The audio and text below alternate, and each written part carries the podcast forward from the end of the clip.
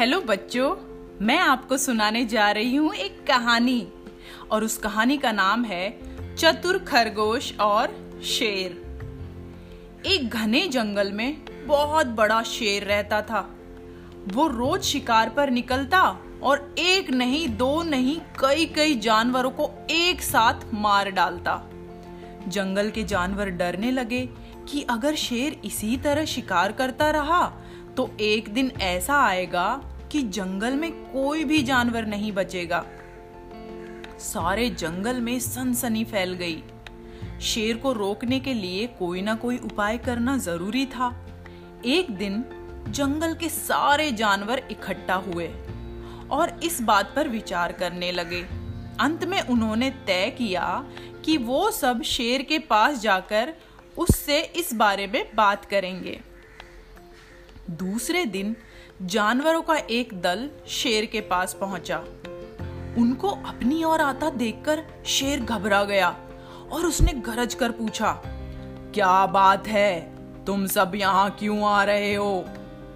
जानवर दल के नेता ने कहा, महाराज, हम आपके पास निवेदन करने आए हैं। आप राजा हैं और हम आपकी प्रजा।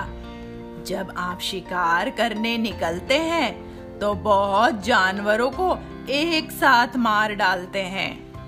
आप सबको खा भी नहीं पाते। इस तरह से हमारी संख्या कम होती जा रही है। अगर ऐसा ही होता रहा तो कुछ ही दिनों में जंगल में आपके सिवाय और कोई नहीं बचेगा। प्रजा के बिना राजा भी कैसे रह सकता है? यदि हम सभी मर जाएँगे तो आप भी राजा नहीं रहेंगे। हम चाहते हैं कि आप सदा हमारे राजा बने रहें। आपसे हमारी विनती है कि आप अपने घर पर ही रहा करें। हम रोज आपको खाने के लिए एक जानवर भिजवा दिया करेंगे। इस तरह से राजा और प्रजा दोनों ही चैन से रह सकेंगे। शेर को लगा कि जानवरों की बात में सच्चाई है। उसने पल भर सोचा और फिर बोला, अच्छी बात है, मैं तुम्हारे सुझाव को मान लेता हूँ। लेकिन याद रखना, अगर किसी भी दिन तुमने मेरे खाने के लिए पूरा भोजन नहीं भेजा तो मैं जितने जानवर चाहूँगा मार डालूँगा।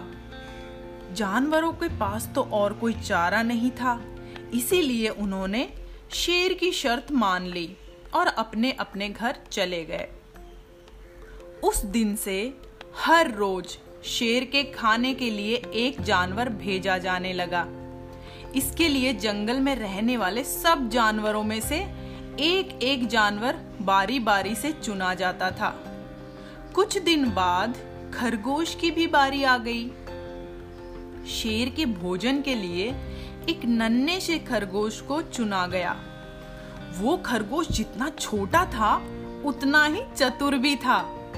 उसने सोचा, बेकार में शेर के हाथों मरना मूर्खता है। अपनी जान बचाने का कोई ना कोई उपाय अवश्य करना चाहिए।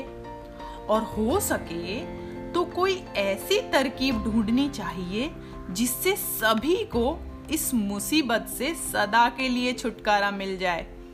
आखिर उसने एक तरकीब सोच ही निकाली।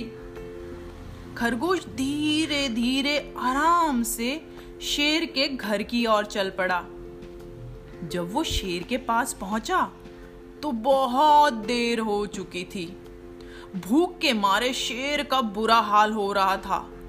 जब उसने एक छोटे से खरगोश को अपनी ओर आते देखा तो गुस्से से बौखला उठा।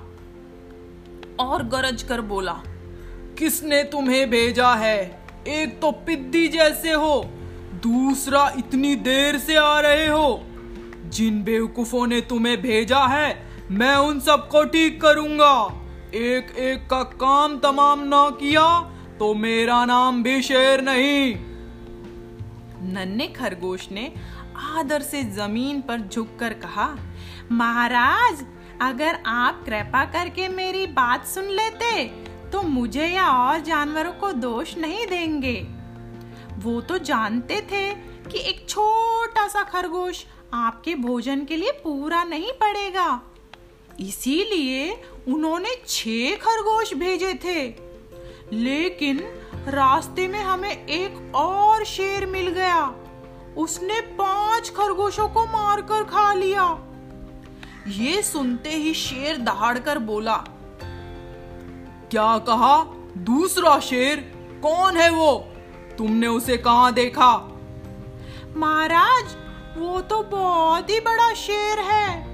वो ज़मीन के अंदर बनी एक बड़ी सी गुफा से निकला था।